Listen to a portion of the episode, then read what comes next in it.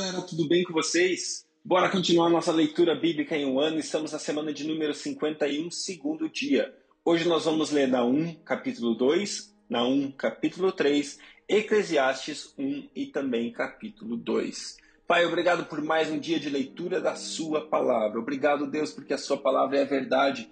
E, Deus, nós estamos aqui para ouvir a Sua voz. Temos fome e sede da Sua palavra. Fala conosco. Fala conosco, pois nós queremos te ouvir. Eis-nos aqui, Senhor, em nome de Jesus. Amém. Glória a Deus. Naum, capítulo 2. O destruidor avança contra você, Nínive. Guarde a fortaleza. Vigie a estrada. Prepare a residência. Reúna todas as suas forças. O Senhor restaurará o esplendor de Jacó, restaurará o esplendor de Israel. Embora os saqueadores tenham devastado e destruído as suas videiras, os escudos e os uniformes dos soldados inimigos são vermelhos. Os seus carros de guerra reluzem quando se alinham para a batalha. Agitam-se as lanças de pinho. Os carros de guerra percorrem loucamente as ruas e se cruzam velozmente pelos quarteirões. Parecem tochas de fogo e se arremessam como relâmpagos. E as suas tropas de elite são convocadas, mas elas vêm tropeçando. Correm para a batalha para a muralha da cidade, para formar linha de proteção. As comportas dos canais são abertas e o palácio desaba. Está decretado: a cidade irá para o exílio, será deportada. As jovens tomadas como escravas batem no peito, seu gemer é como o arrulhar das pombas. Nínive é como um açude antigo, cujas águas estão vazando. Parem, parem, eles gritam, mas ninguém sequer olha para trás. Saqueiam a prata, saqueiam o ouro, sua riqueza não tem fim. Está repleta de objetos de valor. Há devastação, destruição, desolação. Os corações se derretem, os joelhos vacilam, todos os corpos tremem e o rosto de todos empalidece. Onde está agora a toca dos leões, o lugar em que alimentavam seus filhotes? Para onde iam o leão, a leoa e os leõezinhos sem nada temer? Onde está o leão que caçava o bastante para os seus filhotes, estrangulava animais para suas leoas e enchia as suas covas de presas e as, e as suas tocas de vítimas? Estou contra você, declara o Senhor dos Exércitos. Queimarei no fogo os seus carros de guerra, e a espada matará os seus leões. Eliminarei da terra a sua caça, e a voz dos seus mensageiros jamais será ouvida. Naum capítulo 3 Ai da cidade sanguinária, repleta de fraudes e cheia de roubos, sempre fazendo as suas vítimas. Há o estalo de chicotes, o barulho das rodas, o galope dos cavalos e o sacudir dos carros de guerra.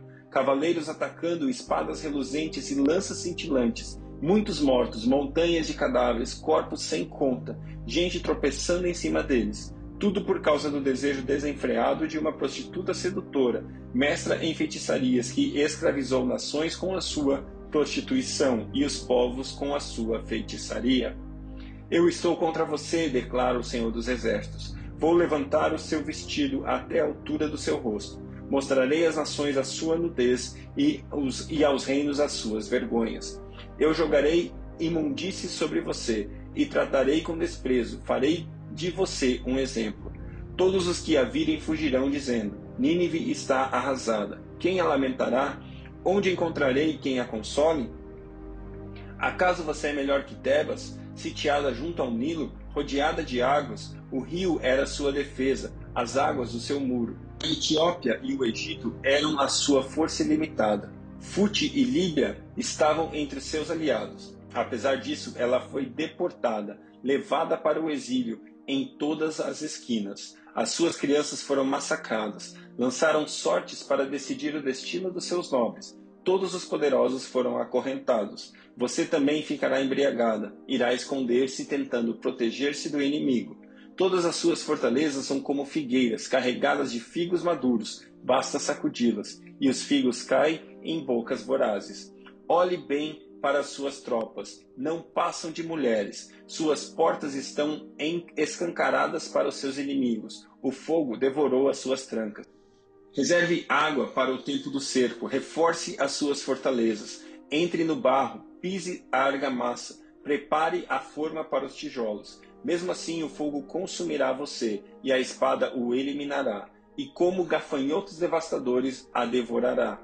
Multiplique-se como gafanhotos devastadores, multiplique-se como gafanhotos peregrinos. Você multiplicou os seus comerciantes, tornando-os tornando mais numerosos, mais numerosos que as estrelas do céu. Mas como gafanhotos devastadores, eles devoram o país e depois voam para longe. Os seus guardas são como gafanhotos peregrinos, os seus oficiais como enxames de gafanhotos que se ajuntam sobre muros em dias frios. Mas quando o sol aparece, eles voam, ninguém sabe para onde. Ó rei da Síria, os seus pastores dormem, os seus nobres adormecem. O seu povo está espalhado pelos montes e não há ninguém para reuni-lo. Não há cura para a sua chaga, a sua ferida é mortal. Quem ouve notícias a seu respeito bate palmas pela sua queda, pois quem não sofreu por sua crueldade sem limites? Glória a Deus pela sua palavra, Eclesiastes capítulo 1. As palavras do mestre, filho de Davi, rei em Jerusalém. Que grande inutilidade, diz o mestre. Que grande inutilidade. Nada faz sentido. O que o homem ganha com todo o seu trabalho, em que tanto se esforça debaixo do sol? Gerações vêm e gerações vão, mas a terra permanece para sempre. O sol se levanta e o sol se põe, e depressa volta ao lugar de onde se levanta. O vento sopra para o sul e vira para o norte, dá voltas e voltas, seguindo sempre o seu curso. Todos os rios vão para o mar, contudo o mar nunca se enche. Ainda que sempre corram para lá, para lá voltam a correr. Todas as coisas trazem canseira, o homem não é capaz de descrevê-las. Os olhos nunca se saciam de ver, nem os ouvidos de ouvir. O que foi, o que foi tornará a ser, e o que foi feito se fará novamente. Não há nada novo debaixo do sol. Haverá algo de que se possa dizer: Veja, isso é novo? Não, já existiu há muito tempo, bem antes da nossa época. Ninguém se lembra dos que viveram na antiguidade, e aqueles que ainda virão tampouco serão lembrados pelos que vieram depois deles. Eu, o Mestre, fui de Israel em Jerusalém. Dediquei-me a investigar e usar sabedoria para explorar tudo o que é feito debaixo do céu. Que fardo pesado Deus pôs sobre os homens. Tenho visto tudo o que é feito debaixo do sol. Tudo é inútil, é correr atrás do vento. O que é torto não se pode ser endireitado. O que está faltando não pode ser contado. Fiquei pensando, eu me tornei famoso e ultrapassei em sabedoria todos os que governaram Jerusalém antes de mim. De fato, adquiri muita sabedoria e conhecimento. Por isso, me esforcei para compreender a sabedoria, bem como a loucura e a insensatez. Mas aprendi que isso também é correr atrás do vento. Por, pois quanto maior a sabedoria, maior o sofrimento, e quanto maior o conhecimento, maior o desgosto. Eclesiastes capítulo 2 Eu disse a mim mesmo: Venha, Experimente a alegria, descubra as coisas boas da vida, mas isso também se revelou inútil. Concluí que o rir é loucura e a alegria de nada vale. Decidi entregar-me ao vinho e à extravagância, mantendo, porém, a mente orientada pela sabedoria. Eu queria saber o que vale a pena debaixo do céu, dos poucos dias da vida humana. Lancei-me a grandes projetos, construí casas e plantei vinhas para mim. Fiz jardins e pomares, e neles plantei todo tipo de árvore frutífera. Construí também reservatórios para irrigar os meus bosques verdejantes. Comprei escravos e escravas, e tive escravos que nasceram em minha casa. Além disso, tive também mais bois e ovelhas do que todos os que vieram antes de mim em Jerusalém. Ajuntei para mim prata e ouro, tesouros de reis e de províncias. Servi-me de cantores e cantoras e também e também de um harém, as delícias dos homens. Tornei-me mais famoso e poderoso que todos os que viveram em Jerusalém antes de mim, conservando comigo a minha sabedoria. Não me neguei nada que os meus olhos desejaram, não me recusei a dar prazer algum ao meu coração. Na verdade, eu me alegrei em todo o meu trabalho. Essa foi a recompensa de todo o meu esforço. Contudo, quando avaliei tudo que as minhas mãos haviam feito e o trabalho que tanto me esforçara para realizar, percebi que tudo foi inútil. Foi correr atrás do vento. Não há nenhum proveito no que se faz debaixo do sol. Então passei a refletir na sabedoria, na loucura e na insensatez. O que pode fazer o sucessor do rei a não ser repetir o que já foi feito? Percebi que a sabedoria é melhor que a insensatez, assim como a luz é melhor do que as trevas. O homem sábio tem os olhos que enxergam, mas o tolo anda nas trevas. Todavia, percebi que ambos têm o mesmo destino. Aí fiquei pensando: o que acontece ao tolo também acontecerá? Que proveito eu tive em ser sábio? Então eu disse a mim mesmo: Isso não faz o menor sentido. Nem o sábio nem o tolo serão lembrados para sempre, mas os dias futuros ambos serão esquecidos. Como pode o sábio morrer como o tolo morre? Por isso desprezei a vida, pois o trabalho que se faz debaixo do sol pareceu-me muito pesado. Tudo era inútil, era correr atrás do vento.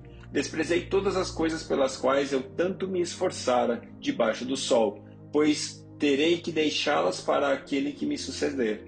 E quem pode dizer que ele será sábio ou tolo? Todavia terá domínio sobre tudo que realizei com o meu trabalho e com a minha sabedoria debaixo do sol. Isso também não faz sentido. Cheguei ao ponto de me desesperar por todo o trabalho no qual tanto me esforcei debaixo do sol.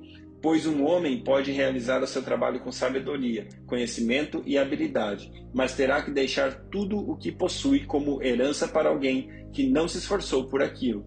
Isso também é um absurdo e uma grande injustiça. Que proveito tem o homem de todo o esforço e de toda a ansiedade com que trabalha debaixo do sol?